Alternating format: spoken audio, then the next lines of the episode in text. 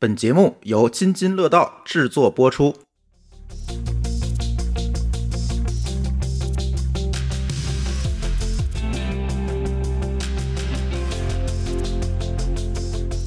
各位听友，大家好啊！这是一期科技乱炖，哎，但是这期的科技乱炖嘉宾有所变化啊，两位高老师出差了，所以我们请到了几位新朋友跟我们来录这期的科技乱炖的节目。那先请我们的这几位新朋友介绍一下自己吧。嗯，Hello，我是舒淇。舒淇，舒淇大家都很熟悉啊。还有一位老朋友啊，大家好，我是阳光。哎，但是呢，我们今天有一位新朋友啊，今天我们来了一位新朋友，是来自阿里通义听悟团队的产品负责人杨帆啊。大家好，大家好，我是阿里巴巴的杨帆。哎。简单介绍一下自己的业务吧。我相信有很多播客的听众其实用过通一听悟。是的，对我记得我们的听友群里还有很多人要坚持每天登录去拿那个两小时的。那不就是我吗？资深用户。对，因为那个听悟它其实可以理解，它是一个语音转成文本，然后帮助播客去做这个摘要。它这是只是它其中一块功能，更多功能一会儿你再介绍。嗯，对，可以给大家。大概介绍介绍这个听悟的这个产品是吧？好的，好的。啊，那我先介绍一下我自己，然后呢，呃。我是那个通义听悟的产品的负责人啊，目前效力于这个阿里巴巴。然后呢，嗯，其实，在我们团队呢，不仅仅有通义听悟这一款产品，我们这个团队呢，主要是做语音智能的，也就是语音 AI 相关的一些产品，包括了我们看到的一些呃 API 的产品，包括语音识别，然后声纹，包括唤醒，还有语音合成，这些呢都是服务我们开发者的一些 API 调度产品。另外呢，通义听悟呢，是我们一直以来研发的一款应用型的产品，应用型产品啊，对。我们希望这款产品呢，能够去帮助用户，能够去在我们的人人对话的这个领域里面去做一些知识的挖掘。啊，希望大家能够去借这种产品呢，无论是在这个工作还是在学习，以及我们今天突然碰到的我们播客这个领域里面呢，能够帮助我们的无论是生产者还是消费者，能够提高自己的效率。啊，这就是我们做这款产品的一个小小的想法。哎。哎，对，大家听到这里不要划走，这期并不是听悟的一期广告哈。对，其实今天请来杨帆，因为我们也是在这个阿里云栖的大会上认识的。偶遇。对，所以这期其实特别想。跟大家聊聊我们这次去云栖的体验，以及我们怎么把杨帆拉过来录节目的这样一个过程。因为是这样，就是我和舒淇，如果大家都熟悉我们，听过我们之前的节目，也知道我们每年其实，尤其是在疫情前，每年都会参加很多的。开发者的活动大会，嗯，对，国内的 Google 的开发者大会，然后国外的也参加过 I O 苹果的会、微软的会，其实都去过。我们自己还做，对。但是国内厂商的会呢，其实，在这些年我们参加的并不是说特别多，嗯是吧？可能以前的视角可能更多的在 Google 啊这种大厂上，但是国内的这些企业，第一个是他有没有做这个会。像云栖可能做的时间比较长，但是其他企业可能并不是做的时间这么长。咱每年其实是幺零二四过节那一天，咱们其实都是去声网的大会，都是去声网的大会。对，然后北京这边参加比较多的就是他们开发者社区的大会，都是比较小的。但是这么大规模，就是弄一个很大的一片场地，把大家装进去开好几天的会，可能在国内就比较少。对，而云栖这个会，我们几个其实一直还是比较的期待。去看一看，但是这三年这个疫情的原因就很难过去嘛。那今年今年特别好，是吧？阿里同学说：“哎，你们去不去？” 当然去了，是吧？嗯，还挺激动的。对对对，然后我们还挺激动的，激动的心，颤抖的手，我们就去了。对，第一次。对，阳光也是第一次去。对我也是第一次去。哎，可以给大家聊聊第一感。你签到的，你为什么之前几年你都不去？呃，我之前呃，比如说上上一届的时候，当时我还在杭州，但是呢，当时因为工作比较忙，所以也就没有去现场。三天你都没去现场啊？对，没有。然后这次是去了，这次去了，第一大感受就是啊，这全在讲 AI 呀，无论是演讲主题，今年确实是演讲主题还是展台，到处都是 AI。嗯嗯嗯，这是第一大感受。然后另外一个就是人确实特别多，就是说明这个会确实是特别火。对对对，从食堂的人数就能看。哎，对，是 是吧？这个就特别明显。我一直以为云栖这这什么云栖小镇是吧？它应该是在。就是杭州的特别偏僻的角落里头，比如说类似于燕郊，或者是类似于房山这么一个地方，盖了一个小镇。我没想到它其实离杭州市里的距离还蛮近的。当年其实那个地方挺远的。地铁就最后一站了。我记得当年去那边的时候，觉得很远很远。当然，嗯现在杭州的发展比较快，对它然后大家包会觉得它其实嗯离市区还挺近了。对对，这么多年，其实我周边的开发者朋友，就大部分人都去过云栖的时候，我是挺羡慕的。嗯，我说啊，这去一趟好费劲吧？从北京还要过去，然后还要再转到一个很偏僻的地方，然后嗯我还不知道多少钱。我一开始以为它很贵，这个门票，因为我们去 I O 它都是呃一千来块钱啊起 左右的，门票还是需要抽签的，所以我一直以为它是定向邀请，或者是很贵才能买到这个门票。前几年的话，就一直也没有机会去。然后阳光是作为参展商是吧，或者是观众票是吧？嗯，你觉得你有什么样的体验和感受？你其实你的身份很特殊啦，你既是媒体，又是又是呃从业者，又是从业者，又是产品经理，是吧？对对对，这个时候你对他有什么样的感受？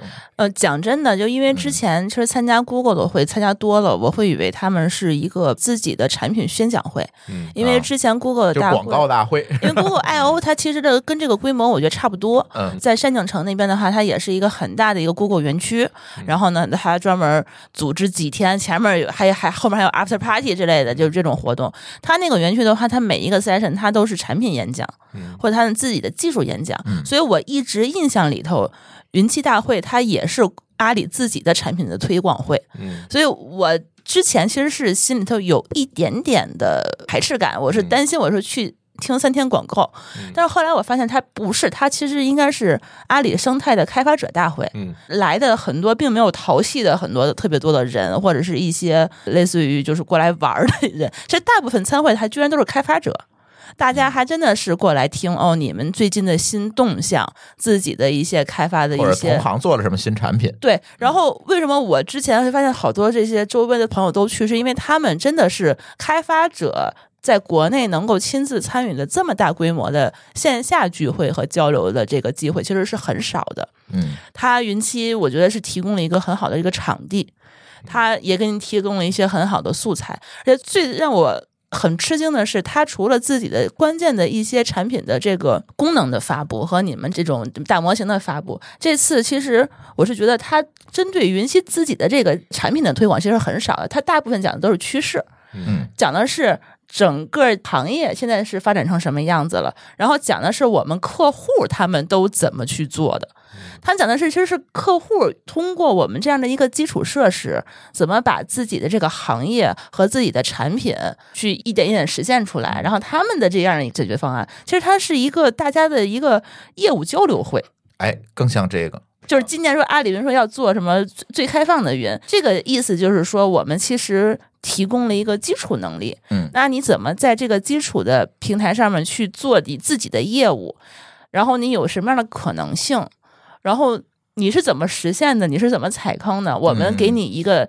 场地去交流，我说这个是让我觉得这几天吧，短短两天的时间，就是最大的一个感触，就是阿里并不是一个封闭的生态，嗯它并不是把这些全国的开发者圈过来，我给你洗脑，对吧？你赶快买来买我们这个东西，它并没有，它就是给你讲解决案例，是吧所以我是觉得大家可能在这个过程中收获的也其实最多的是这一点。舒淇的体验可能跟我差不多。嗯其实去到这个云栖，几个感受啊。嗯第一个感受呢是觉得，从主办方来讲，其实主办方不仅仅是阿里云了，嗯其实主办方有很多，咱就不提了。在这个过程当中，主办方的诚意是非常足的，无论是场地的准备啊，包括对大家的这个接待啊等等，诚意是非常足的。这个我们在其他大会里是看到的不多的，咱可以说看到的不多。嗯嗯嗯，毕竟它规模大嘛。再者一个就是像舒淇刚才说的，我是觉得在整个的贯穿这个大会的过程全程当中，大家更多考虑的是我怎么样让大家一起把这个生态搭起来。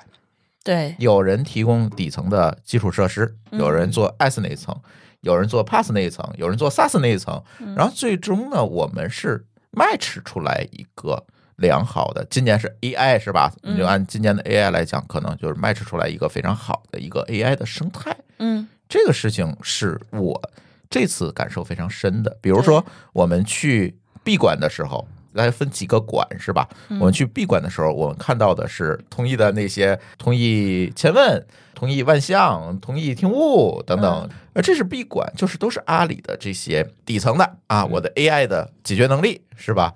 那我们到了 C 馆。我们看到的是什么？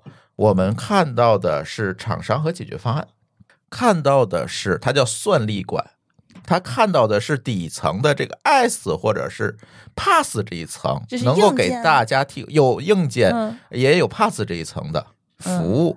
然后这些东西怎么组成了在它基础设施之上的那一层解决方案？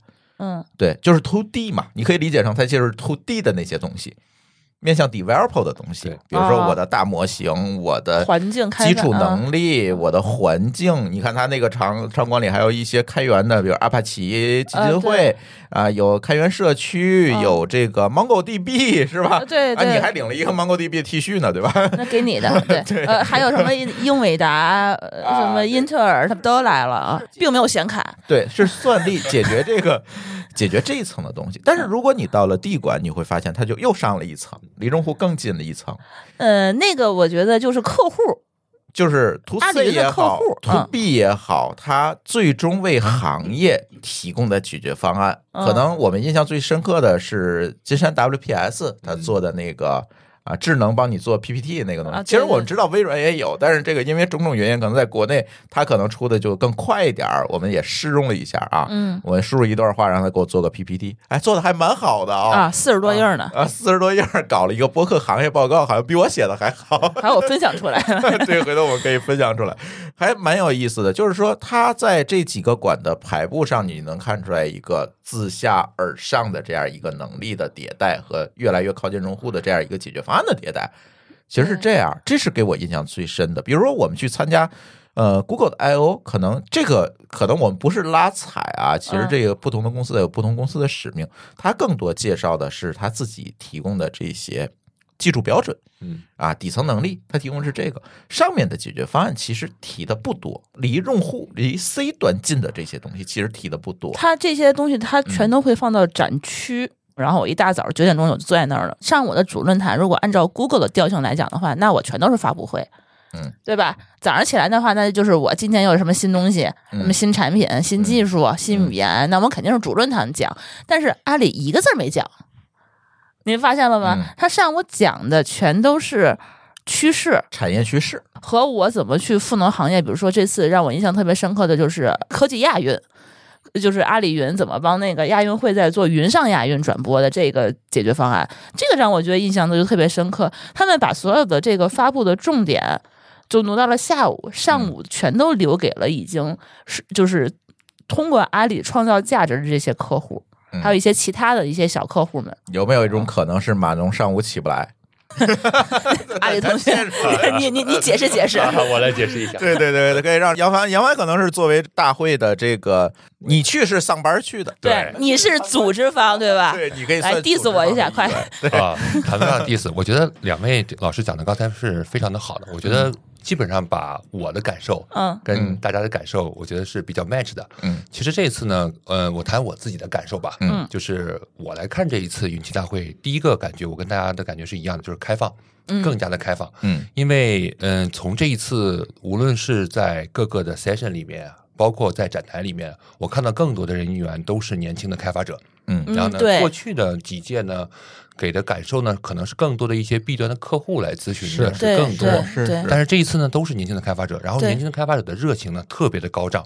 极其的高涨，你看，我举我的例子，有的时候我要去回到我的展区，嗯。或者是去某一个 session，我都要挤进去，嗯，是我要挤半天，我才能挤回到我的位置上面去。好多赛阵我都没挤进去。对，这个是因为前两年嘛，因为以前云栖大会是很火爆，然后因为疫情呢，它因为人员受限嘛，然后就导致了这个没有现在这个这么好。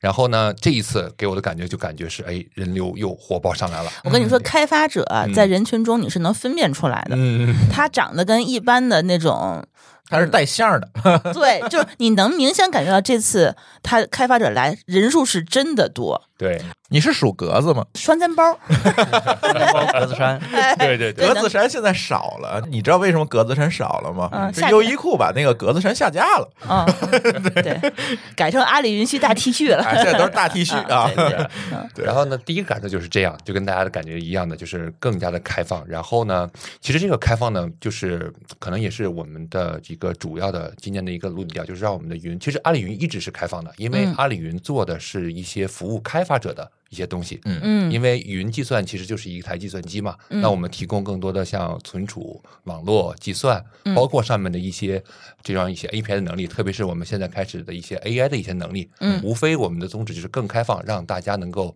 基于这些能力开发自己的业务的一些产品。嗯。啊，所以可能就是跟您刚才的那个感觉是一样，嗯。你会发现这次突然不一样，就是上午的黄金时段都是让我们的这个相关的客户啊、开发者啊去进行这个这个呈现的。对嗯对。对，而且我觉得，就这次给我印象特别好的是阿里云栖大会的这个呃组织方，我感觉他。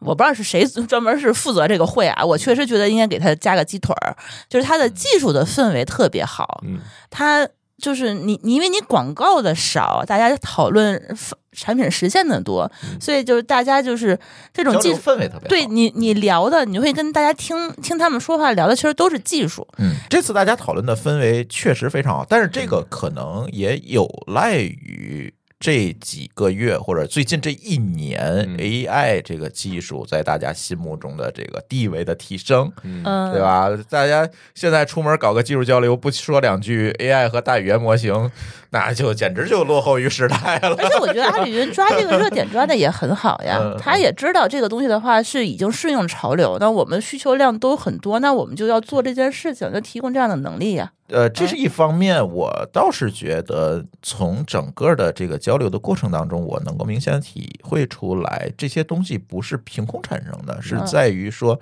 它在过去的这些年其实是会有大量的积累，只不过现在 OK AI 时代来了，大家嗯。关注了 AI，好，阿里云把这些东西搬出来，变成一个 AI 的产品，把它搬出来，嗯。啊，重新封装，重新变成一个开发者的产品。嗯对，这个是一个不，你不可能说啊，我今天有 AI，今天投入开发，我我今年就就能开一个大会，嗯这件事情就很难。对对，对所以我们从这个过程当中又看到了它在产品啊等等上面的一个迭代和投入。对对对，这个也很重要。所以聊到这个话题，其实就今天特别想跟这个专家哈聊一聊这个关于 AI 的一些话题，这也是非常火的。我们在节目里经常聊 AI，但是呢，作为一个前线的产品的负责人，我不知道你对这个现在 AI 的产品啊，这次云栖大会大家都在谈大模型是吧？都在谈 AI 的产品，你怎么看 AI 在国内现在的一个现状呢？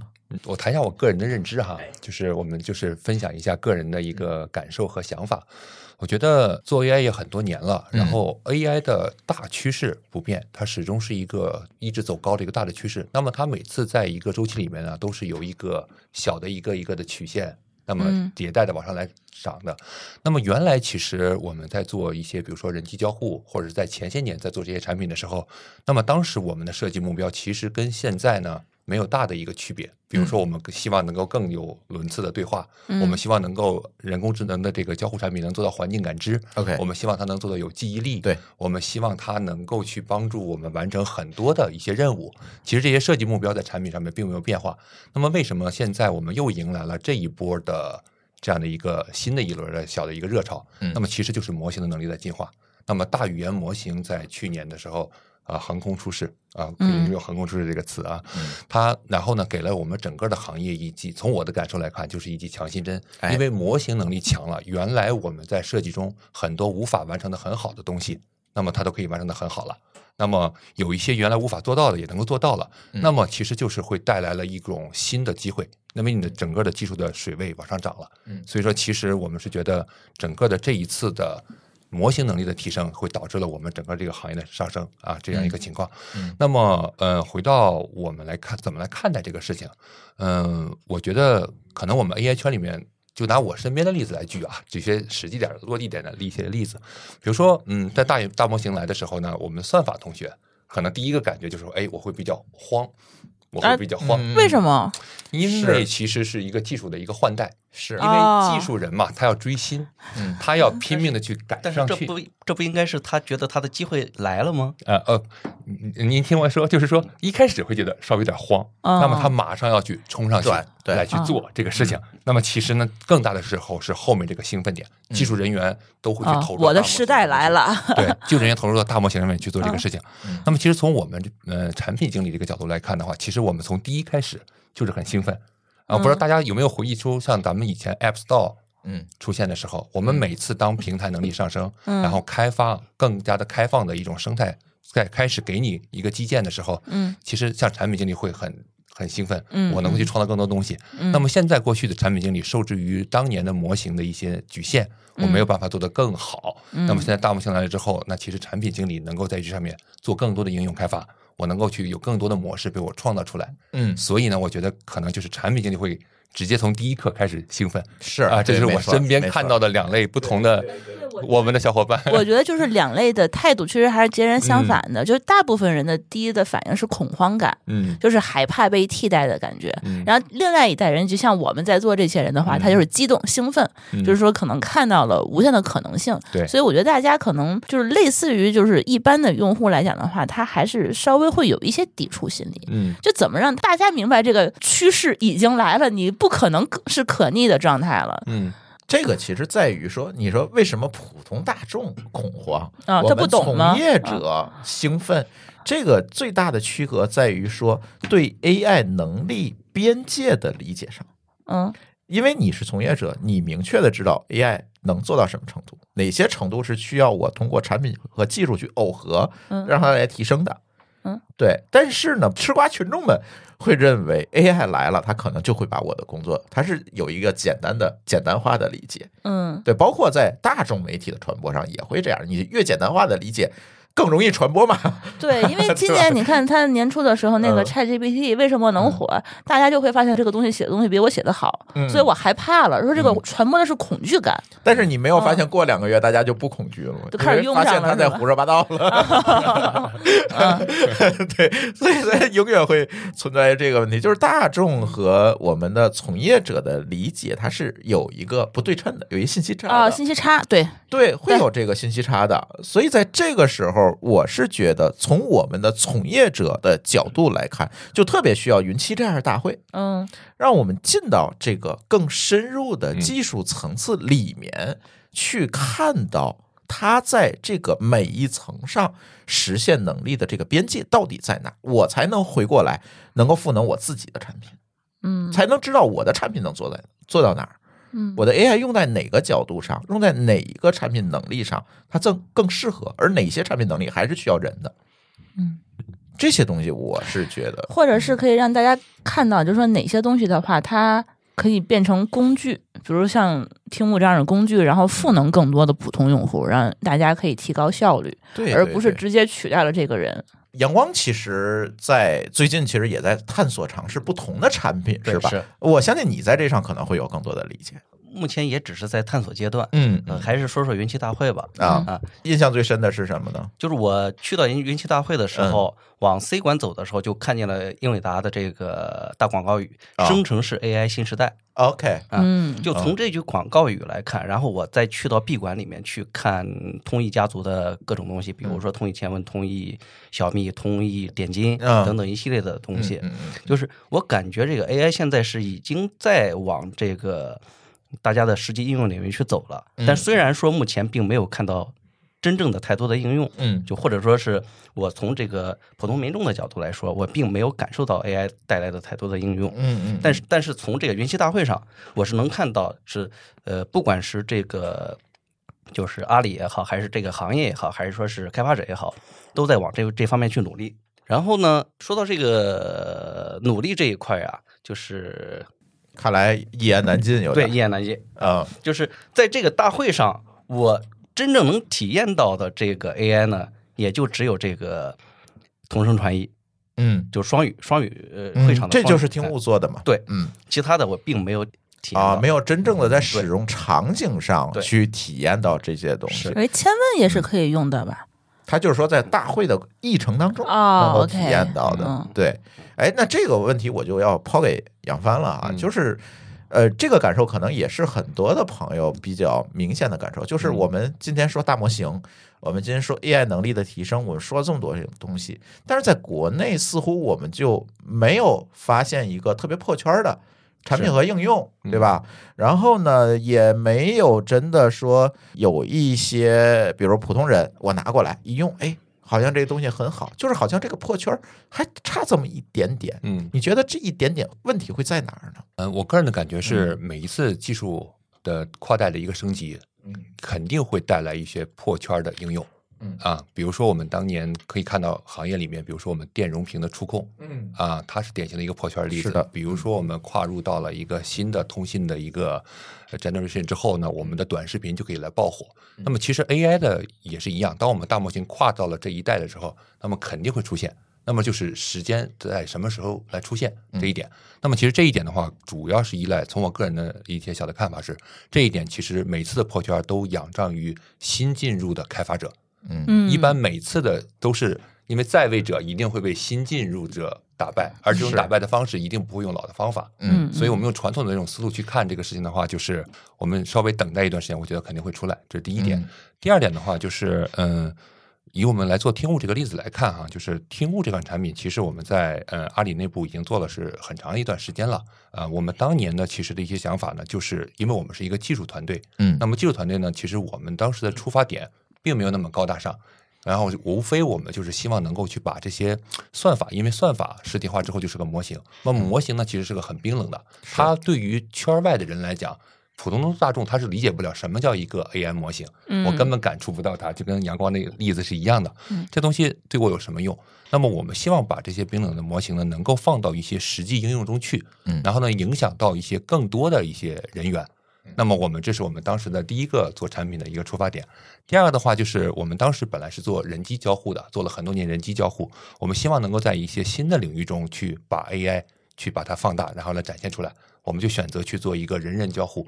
那么人人交互其实大家无非就是在信息交流嘛。那么信息交流中传递的这些知识的信息是非常的能够去对人是有价值的，嗯因为人不可能无这个无目的的去进行一个交流，它一定，是要传递的很多它一定是有信息在传递的，对吧对？所以我们说，刚好那么 AI 是可以能够帮助人提效的做这方面的事情的。嗯那么所以呢，基于这样的一个出发的想法呢，我们就开始去这个，也可以说是这个拿着这个锤子找钉子，或者、啊，找到一个落地场景呃，是吧？对，其实这个个也不能说完全是找，就是嗯说综合了各方面的角度的一个想法，包括产品设计中，我们去嗯想我们要去做。既然我们目标是影响更多的用户，对。那么我们就希望做成更加通用型的。对，那么通用型的呢，其实我们就能够树立一个样板给到我们行业，那么行业呢就能够以这种通用型的产品，如果他感兴趣的话，结合成他自己的场景来去开发。嗯。那么基于等等的这些设计的想法呢，那么我们就开始去做听悟那款产品、嗯啊。一开始最早的那讲我们想人人交互嘛，最早最典型的场景就是开会嘛。啊，刚好对嗯。是。大公司会多，对，大公司稍微 自己的需求这是。对，然后呢，其实我们做了这款产品，瞄准开会去做，那么嗯无非是实现了我们的会议的记录，然后特别是不仅仅是记录啊，也不仅仅是文字转写，这只是一个感知层的第一步。嗯重点的信息就是刚才那个设计目标，就是我们如何从人人交流中把信息更好的整理出来，嗯更好的筛选出来，提取出来更好的联想出来。嗯对吧？然后呢，才能够去帮助用户真正从信息挖掘中得到一个重要的一个效率的提升。嗯其实这个角度的话，我们一开始在瞄着会议在做，那么后来发现，当做这款产品的时候，就一直不停的去收集大家的反馈嘛，包括呃企业内部的员工的一些反馈。那么这些除了大家认为是开会不错，那么其实他们也在做学习，他们把大量企业培训的资料在上面进行学习。后来我发现啊，原来学习学习也不错啊，所以呢，我们就基于这个角度去把听悟构建成了一个工作学习的一个 AI 助手这样产品。嗯嗯那么就其实，在那个之前呢，在大模型之前，我们一直在设计了一些功能以及我们的一些设计目标，还是那个刚才提到那个话题，就是在相对小的模型参数的状态下，有些任务完成的并不是很好。对是，然后大模型横空出世，其实您现在在听幕上看到的那些，比如说摘要之类功能，原来我们也在尝试用小模型去做，嗯效果一般不，是特别好，效果一般说实话，嗯对对对。后来大模型来了以后，我们发现哇，这个这种产品的机会就会更加的爆发出来了，对那我们就把它给做出来。对，舒淇应该是听悟的，从一开始就在用。我记得你跟我说过，他们呃有一次大的升级，让你的体验明显有提升。是这样，就之前 大概也是六月份，你们刚刚开始内测的时候，嗯你们阿里同学就找到我说：“哎，我们专门针对你们播客行业出了一个新东西哦，你要不要试用一下？”然后他就给我拿回来一看，以后，哎，我发现可用。对那个大概就是暑假前后的时间吧。对，夏天的时候，对对，然后我说你你再练练，因为我们自己其实也在做播客行业的这个语音模型嘛。然后我说我我还让朱峰对比一下，说你跑一段相同的这个语音，然后呢你跟咱们自己那个比一比。然后朱峰说你自己说，呃，好像当时的效果是我们更好一点。嗯，对，因为他当时因为我调的是 Open AI 的接口，当时用的是三点 作弊这属于。呃，对，反正嗯。当时是很早期，嗯。然后我是觉得，哎，这反正他这个每天登录，他送我一个两小时的那个语音时长，嗯。那我要不就每天登录试一下，因为我一期节目大概是需要两个小时的时间嘛，那我就得每天都得登录，嗯。每天都得试用一下，我才能。有这个时长，它其实还是有一些我比较喜欢的功能，比如说它是语音转文字，还可以直接提取摘要什么的。嗯就因为我这个人特别懒，每次写节目那个节目简介我都不愿意自己写，嗯我们理科生也不太能写，我觉得有有有 AI 帮我写就特别好。然后我就每天都用，每天都用，用了之后，突然有一天我说我想写时间轴的时候，就之前我用过它那个那个功能，我觉得就很一般。我 一般，然后我觉得还不如我自己人写。突然有一天，他好像实现了我跟我自己能力差不多的这一个水平。我说，哎，这个时间大概好像就是在一两个月之前的这个时间。嗯然后我就觉得好像他是不是偷偷做了点什么东西？你们是不是就从小模型改大模型就是这个时候嗯，是吗？始终在在往前迭代进步啊？我反正他的他明显的他就是迭代到你的那个基点了。刚好击穿了你。对，因为我平时写时间轴，我用两个产品，一个是你们家，一个是喜马拉雅的那个 AI 分段儿。然后突然有一天发现这两个结果不一样，嗯有一个人在进步嗯，哦，然后我觉得这个东西确实是比我之前想象的进步速度要快很多。包括它这个产品，你之前要说用了很多年，那我觉得我能理解了，因为它我拿到手的时候，它就是一个成熟的产品。它的对对，它完成度非常高。嗯，嗯上手虽然结果一般，但是后来是一个就是很很可用，然后并且没有什么问题，而且你是可以直接就产出一些内容的这样一个产品。然后包括到现在，它其实进行了很多的这个调整，它这个很多的这个这个效果，我觉得比以前也更好了。我算是你们的重度用户，对，听出来了。因为津津乐道下面的节目比较多，嗯然后就最忙的时候赶上的是周更，嗯周更的话呢，我其实现在就是我自己的职业关系的话，我其实很偷懒儿。就是如果是能够 AI 做的，我绝对不人做。用 AI 其实在我的工作流程里头，其实是做了很多很多的辅助，嗯比如说节目的大纲，然后呃节目录制完了以后，节目简介的提取，嗯然后时间轴的提取、标题的编写，然后包括封面图的制作，还有后期宣传文案的这样的一个文案编写。嗯啊，这一套几乎都是 AI 写，都不是我写的，对，我只是负责录。但是我现在发现，可能以后录也不用我了。你们那个叫什么来着？就是呃合成语音那个的话，啊也可以帮我录一下。嗯其实这个就是刚好有 echo 一下刚才阳光的那个那个想法，就是我们呢，呃，就是想做一项这样的应用型产品，让这种应用产品呢能够影响到更多的用户。那无论这个用户呢，他是在工作场景、学习场景，以及我们突然碰到的播客的这个场景，嗯。嗯。然后呢，让行业的从业者这些开发人员呢，发现他其实可以用这样的产品呢去做他们自己行业里边的一些特殊应用。嗯所以就这就是我们的一个目标。所以我们把听悟的下面的 API，不仅仅是听悟啊，整个我们所有的这些模型的 API 都是开放给开发者的，嗯开发者就可以按照这样的这种接口来去实现您自己的嗯这个播客的编辑的一些对一些软件。对对，因为那天其实，在现场的时候，你们那个展台的也是个产品的女生吧，我还跟她提了一堆产品需求。嗯，我说你帮我起标题好不好？帮我实现脑图功能好不好？嗯后来你要这么说的话，它其实如果有接口的话，这些东西我都可以自己来做，对吧？是的。啊、是的。脑图这个功能的话，我们就是您上次的反馈啊，哦。我们项目组内是重点的传阅了一下。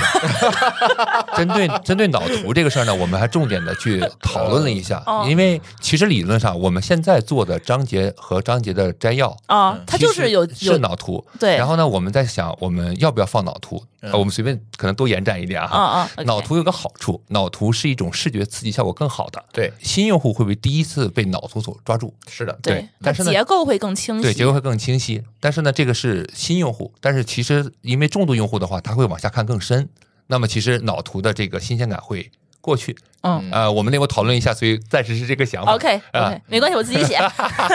对，其实脑图还有一个问题，就是因为呃，你的章节它是一个单层结构，嗯。嗯。脑图是一个多层级的嵌套的结构。在这个时候，如果你大语言模型的理解能力不是这么好，或者是说这个倒不是说我们阿里的大模型不好，而是说所有大模型我都试过，如果让它去提取脑图的话，会有一点点。在目前的大模型能力下，还有一点点的问题。嗯，但是我在国外已经看到有相关的产品，我也试过了，嗯。会有这样的问题，所以脑图，当然这是一个特定的产品需求了。我觉得、这个啊就是你们可以做，但是不想做，就是呃，不是优先级这么靠前，对吧？对我也是觉得，我特别同意他这个说法，就是脑图这个东西对新用户可能是一个视觉刺激，对，对，但是真正对于你汲取信息有多大的帮助，或者呃，可能还要再看，再看一下，还要再看一下，对。确实是这样。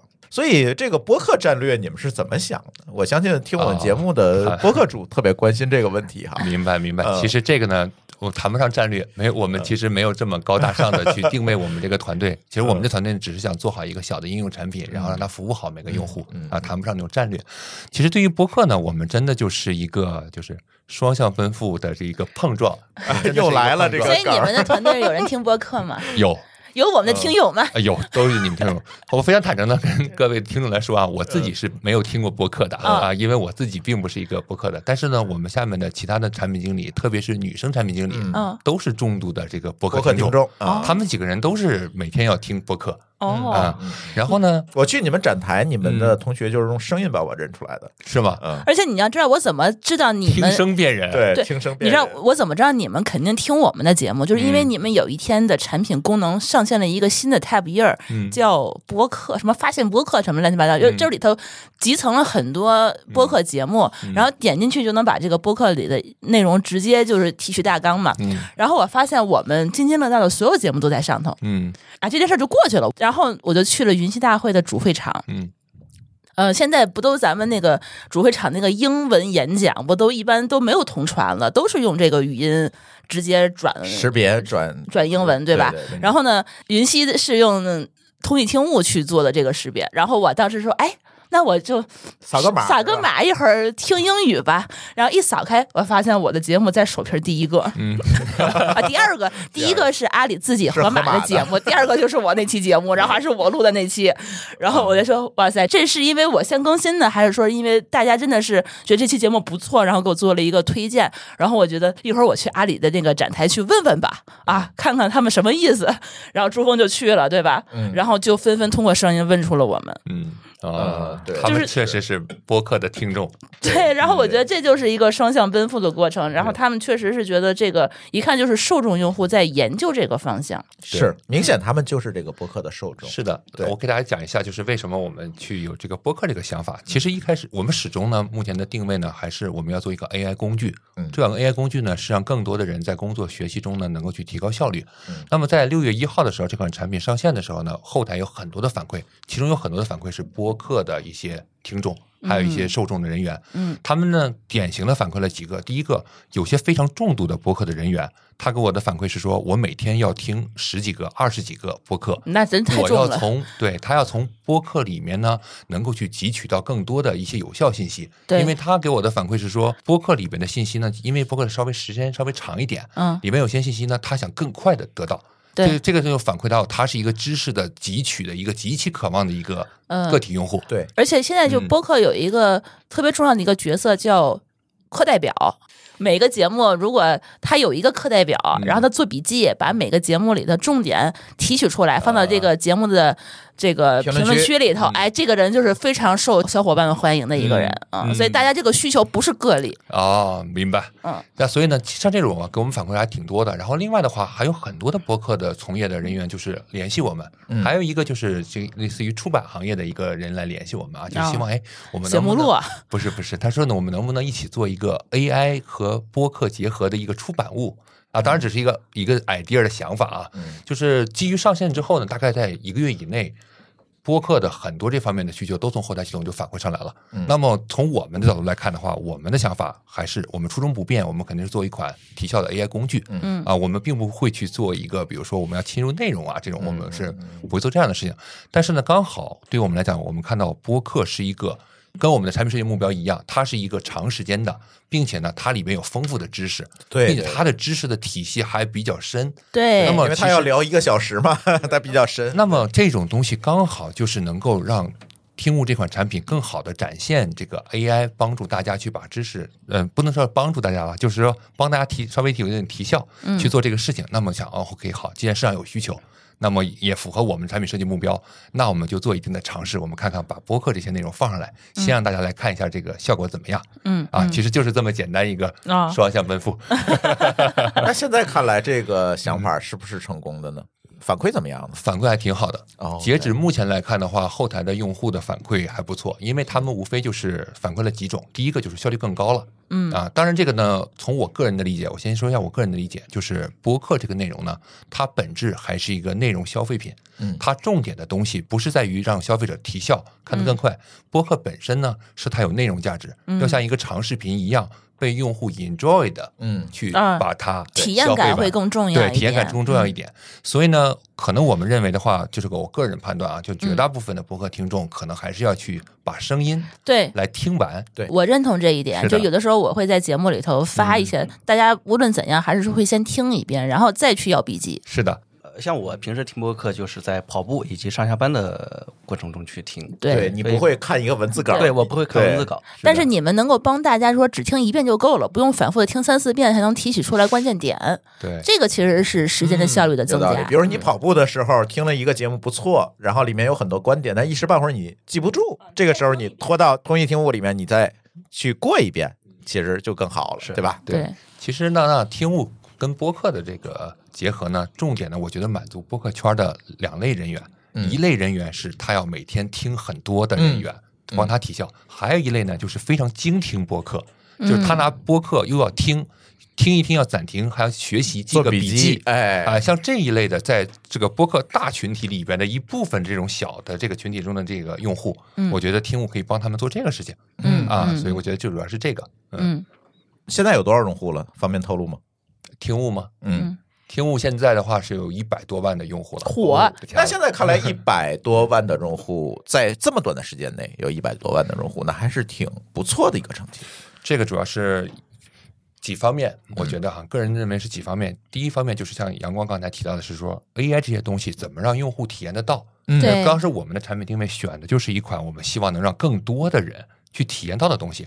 因为听悟不仅仅是播客啊，因为今天我们主要聊播客，听悟其实能帮你在工作中开会，能在学习中呢把视频课更好的去这个整理好做笔记。嗯包括你看我们开发的一些从学习视频中去提取 PPT，嗯并且帮你把这个 PPT 的内容呢，去把它老师讲的这一段讲的什么给你总结出来。嗯工作、学习以及我们的这种博客的消费。讲义啊什么的，对对对对对对，我们就是希望能够做这样的通用品，能够让更多的人影响得到。我觉得第一嗯个就是产品的定位可能触达了更多的人，这是第一点。第二点的话，可能也是仰仗现在的整个 AI 的大模型带来的这一波浪潮，嗯用户都有尝鲜感啊，这 early adopter 啊，他们有尝鲜感。其次呢是用户都很感兴趣，那么他要上来来看一下你能带给我什么。嗯。还有一部分的典型群体就是开发者，嗯。嗯。特别多的开发者在我们产品上来这个体验，体验完了之后呢，基本上都拿着这个 API 去做他自己的哎，嗯。企业类的东西，嗯。啊，包括像会议的，包括一些教育、直播课教育的嗯。等等的这一类的，嗯。他们都在嗯。对接这样的一个东西。所以我觉得这个这个应该是目前我们判断的一个增长的一个原因。嗯，嗯嗯嗯，当然这次除了听悟的产品以外，阿里还发布了大概八款的大模型的应用，是吧？我们都叫通义宇宙嘛。当然，这个话题在我们的听友群里面也会有一些小小的争议。我们的听友群里很多都是开发者，然后他们提到的争议呢，也想请杨帆帮我们分析分析啊，看看这件事情他们说的怎么样。他们是这么说的，嗯，在一些海外的这个大模型的应用发布的时候，可能更多的时候它就是发了一个 API 啊，比如说前两天 OpenAI 的这个发布，它发布就是 API，对吧？它的呃 ChatGPT 这个产品可能不是作为一个重点来发布的，而且它也没有做这么多的产品出来。那阿里这次发布呢，可能就是做了一个通义宇宙，它覆盖了可能我们的听悟是吧？这种语音的产品对吧？还有这个什么呃万象啊，做图的是吧？然后呢，金融产品对吧？啊，等等医疗产品，他他他做了很多很多大模型上。这个时候，大家就会在想，会不会说，嗯，我们作为开发者会被我们的大公司、大平台抢了风头？我想做的，他们都做了，那你还要我干什么？对吧？嗯开发者会有这个担心。那从你们的这个内部的产品人员的角度来看的话，嗯嗯，会怎么样看待大家的这个担心呢？明白。首先，首先很直白说啊，大家不用担心。然后呢，就是大家在云期中也能看得到，云是要做一朵开放的云，更加开放。那么，其实从它每一层的这一次的这个升级，瞄准大模型的一个云和 AI 双向进化中来看到，无论是从模型层，模型现在呢，阿里云是进行模型的开放，有模搭社区 Model Scope。Model Scope 上面会把很好的一些模型直接开源给我们的开发者来使用，就是希望开发者能够去做。另外，从模型服务层、从算力层以及等等各层来讲，其实目标都是瞄准着开放服务开发者。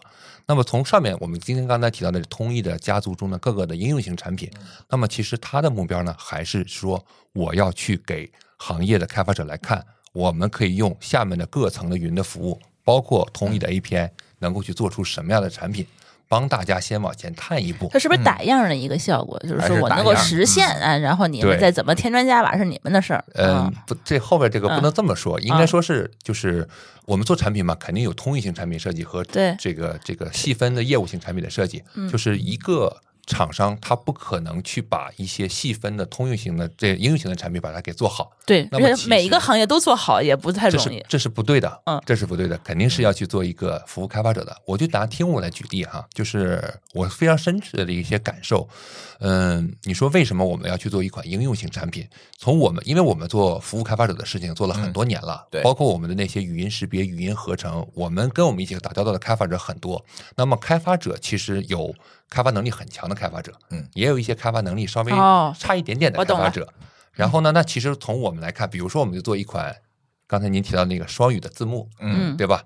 那其实双语的字幕去做上去，怎么接的更好？怎么让字幕出字更加顺滑？对怎么让上下双行能够上上滚动的更加丝啊滑？对，其实是很小很小的一个事情。嗯但是呢，其实这样的是一个事情呢，对于很多可能是这个开发经验稍微差一点点的这些开发者来讲呢，他就需要花更多的精力，而且他看不到一个更好的案例之后，他没有办法做成那个样子。嗯那其实我们在做这些事情的时候，积累这个经验就是好。那我们去把一些相对我们认为我们的 API 能够达到一个一个状态，嗯先展现给大家。那么大家就可以按照这个方式去往上更进一步的瞄准它的业务场景去做。嗯就像听悟刚才咱们聊的说，我们听悟为什么不去做一个播客生产的更多的功能？那个肯定我们不会去做的，嗯因为这种的话，我们更希望让，比如说像您这样的这种播客的行业的人员，使用我们的 API 做您自己的听悟，或者叫您自己的这个播就给自客的工具。己的产品来赋能，是的而不是说我们做一个通用的 AI 产品。是的我可不可以理解这样？就是你举的是开发者的例子，我觉得可能是公司的例子。比如说，我公司没有这么多人、这么多资源、这么多钱去做一个自己的大模型。那我比如说想在某一个方向想小步试错，嗯然后呢，现在阿里就会有一个呃这个行业解决方案，我可以先试一试，嗯它可不可行？哎，这个产品方向是否边界的问题对？这个产品是不是对的，嗯对吧？用户反馈怎么样？如果 OK 的话，那我再去做持续的投入自己的研发。对对对对，也有这样的，我相信也有这样的一个考虑。嗯，是的，对因为毕竟云的成本很低嘛，嗯对吧？对，他可以快速的去开一个服务，然后去试一下，对啊，看看做个测试嘛。看看这件事情中在我的领域上，它的能力边界会在哪儿，呃够不够效果怎样？迭代我的产品，哪怕我只是做一个演示，其实都够了。嗯，对对对，所以现在发布的这个八款的应用，嗯。大模型的应用，嗯。其实更多的是在为行业去建立一个可能性的一个标杆儿，对，或者是可也不能叫标杆儿，能叫标杆可能性，的其实就打样儿吧，算是服务好开发者，让嗯让开发者看到这些 API 能够帮大家干什么。更像的，更像是一个大模型上面应用的 MVP，嗯，差不多。嗯差不多是吧？更像是给大家看看哦，它到底能做到什么程度，或者怎么样。而且我觉得印象特别深刻的是，它的模型现在已经开源版本了。嗯，就有的话，您可以自己私有部署，是吧？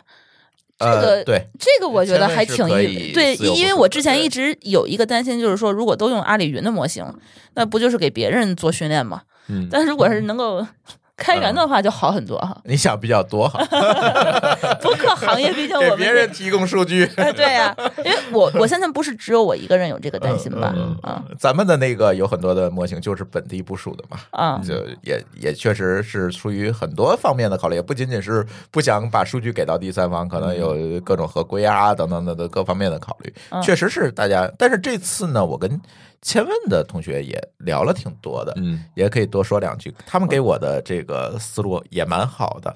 他说我们线上的模型跟开源的模型是同步迭代的，是同步迭代的。也就是说，你开你下来我开源模型跑出来的东西，跟我线上的应该没有太大的差异。就是说，他并没有做说我在云上，你用我的东西，嗯。你付钱用我的东西就更好哦更快，嗯没有。哦它更多的是希望通过暴露我大模型的研发能力，哦来为行业做更多的事情，而不是说卖我的云服务。哦，也就是说，你下载它的开源模型跑出来的东西，应该是跟它线上东西完全一致的，嗯，这个就很难得，对吧？你比如说 OpenAI 的，就你反正他那模型你对下不来，没法开源，对我只能给他花一个月三十块钱。对，所以这个事情是有一点点挺有意思的一个点，也就是他对开发者的开放能力其实要更强。对。嗯，对，大家如果对模型感兴趣的话，其实到我们的那个摩大社区上，摩达社区，摩大上面区都有一些开源的模型，而且不仅仅是阿里的模型，嗯然后还有很多各个公司的优秀的模型都在上面。对对对对，是我们现在也在关注这个东西。嗯，哎，最后一点时间，可能要聊聊这个行业了哈。AI 其实我们总觉得它刚刚开始，嗯虽然大家聊的这么热闹哈，嗯，是它其实是刚刚开始，很多的能力还不健全，很多的东西还要迭代。不管从技术上、产品上，甚至说监管上，我们都有很多的事情要做。那作为这个行业走在前面的这个产品实践者来讲，你是怎么看待将来国内大模型这样一个发展和迭代？我的观点的话，呃，因为我做 AI 的产品设计嗯。也有好多个年头了，我真实的心理感受是这样的，就是、嗯。其实产品和业务的本质并不在于 AI，产嗯品的本质还是抓住了用户的某项有用的需求。解决问题业务的本质还是在于它的真实的业务的逻辑。嗯那么嗯 AI 呢？它其实从我的认知里面，AI 是个基础技术，嗯它在我们的核心之上能够帮助我都做得更好，以及嗯帮助我去更加的提效。所以其实真正的发展的逻辑肯定还是基于产品本身逻辑和业务本身逻辑，这是嗯我的一个、我的一个产品的哲学。嗯然后的话，另外的话就是这一次的这个迭代呢，我觉得从我的认知来看的话，就是在过去经历的几个周期中的一个新的周期而已。像我们以前的话来做这种人机交互的时候，在当年也是有很多个这种比较好的一些所谓的这个黄金时间，突然爆发了某种技术的突破，然后呢产品的效果在往上走，往上走，然后呢，到达一个瓶颈的时候呢，大家会停滞在某一个这个水平线上面，等待下一次的这个爆发。那么这一次大模型的爆发又带来了一个新的机会。那么无非是我们的理解能力更强了，通用这个生成能力更强了，我们的现在的模型的本身的这种大模语言模型的本身能力，能够帮你做更多的事情。那么再往下走的话，我觉得首先第一个，我个人的感觉是，行业需要先消化掉这一波带来的这样的一个增量。那么这波消化主要是通过于，当然是有各层的，比如说模型进化等等各层的消化。上面的话，如果取到这个真实的影响到所有人的效果的话，主要看应用的消化。嗯那么就是各个应用怎么来创新。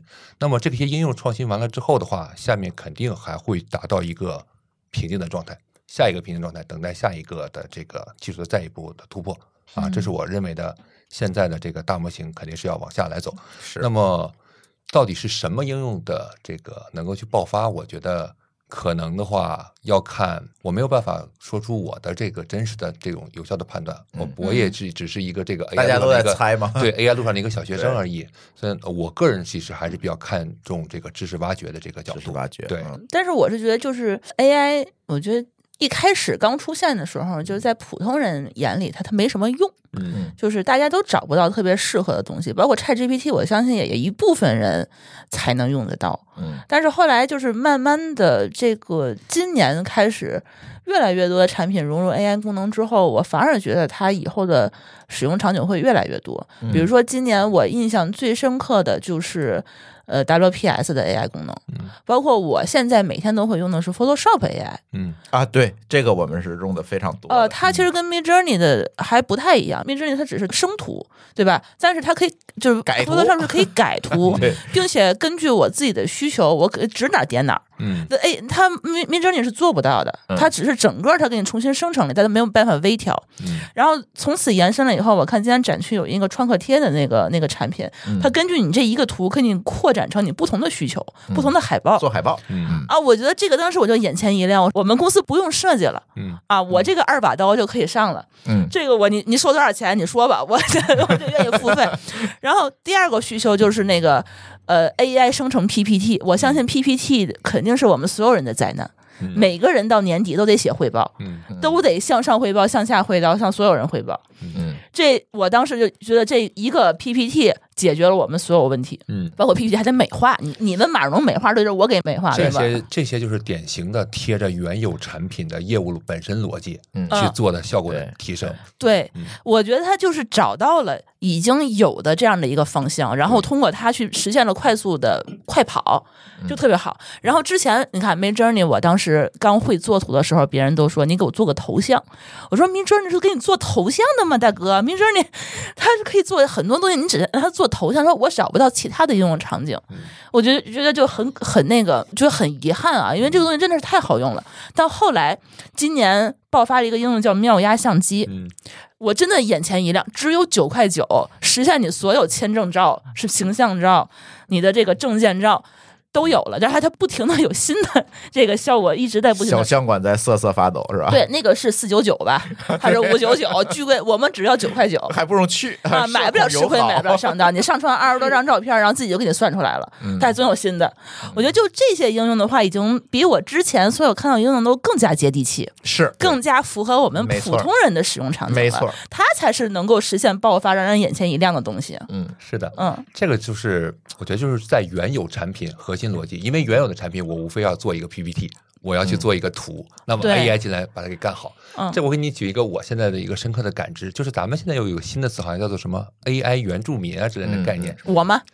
就像就像我们就像我们现在这个新生儿啊，因为他们从小就在使用，生出来就在使用触屏，哦他们就从来没有这个点控键他盘这比划打电个概念。话是这样比划，对的 跟咱不一样那样。其实我现在发现的就是，就是刚才你这个 PPT 这个事情触发了我，就是现在的孩子已经变成了 AI 的原住民。啊，我们家的孩子现在就是这样，因为我在教他用那些大模型嘛。现在他那些写 PPT，因为他们上学要做一些这个这个 presentation 嘛，嗯，他现在就用大模型去帮他去做 PPT。老师发现了吗？老师没发现，哦老师还、还说做的挺好。